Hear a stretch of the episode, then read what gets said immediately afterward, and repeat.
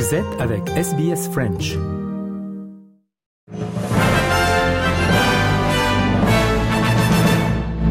Mesdames et messieurs, bonjour, bienvenue dans le 3 minutes du mardi 28 février 2023. Marianne Murat cette semaine au micro de SBS French News. On commence par les commémorations en Nouvelle-Galles du Sud. Un an après les inondations meurtrières de la ville de Lismore, cinq personnes étaient décédées et plus de 3000 maisons endommagées dans ce canton qui abrite environ 45 000 habitants. Crystal Bock est l'une des résidentes. Elle a perdu son papa dans le drame.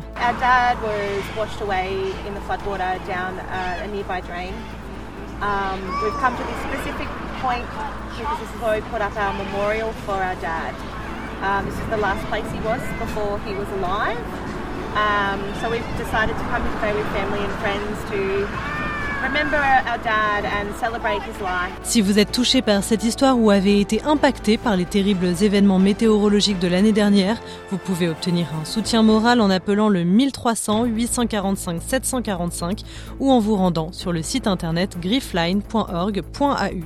Les personnes ayant plus de 3 millions de dollars sur leur superannuation verront leur taxation modifiée, annonce faite par le trésorier australien Jim Chalmers. Dans 3 ans, ces personnes seront taxées à 30% et non plus à 15% comme c'est le cas actuellement. Environ 80 000 comptes sont concernés et ce changement de fiscalité devrait rapporter 2 milliards de dollars par an. Londres et Bruxelles sont parvenus à un accord sur l'Irlande du Nord. C'était le plus gros point bloquant depuis la mise en application du Brexit il y a trois ans, le protocole d'Irlande du Nord donc. Ce texte cherchait à éviter le retour d'une frontière physique entre l'Irlande du Nord d'un côté membre du Royaume-Uni et la République d'Irlande de l'autre membre de l'Union européenne. Un nouveau chapitre s'ouvre, c'est ce que déclare le Premier ministre britannique Rishi Sunak. Ensemble, nous avons modifié le protocole original et nous annonçons aujourd'hui le nouvel accord Windsor.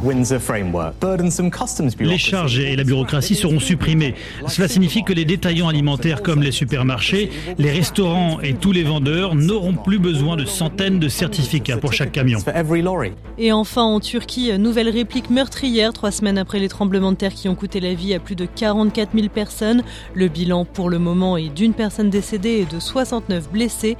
Et c'est dans ce contexte que le président turc s'est rendu dans la province d'Adiyaman, l'une des plus sinistrées, et qu'il a demandé pardon, pardon pour la lenteur des secours.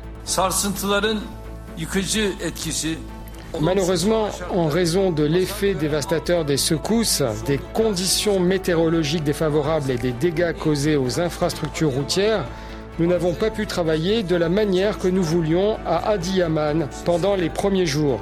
Je demande pardon pour cela. Nous en sommes parfaitement conscients que tout le monde soit assuré que nous faisons actuellement et que nous ferons tout ce qui est en notre pouvoir.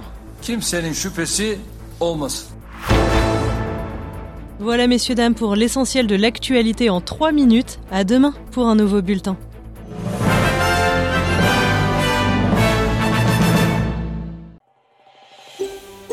Vous voulez entendre d'autres rubriques comme celle-ci? Écoutez-les sur Apple Podcasts, Google Podcasts, Spotify ou n'importe où où vous obtenez vos podcasts.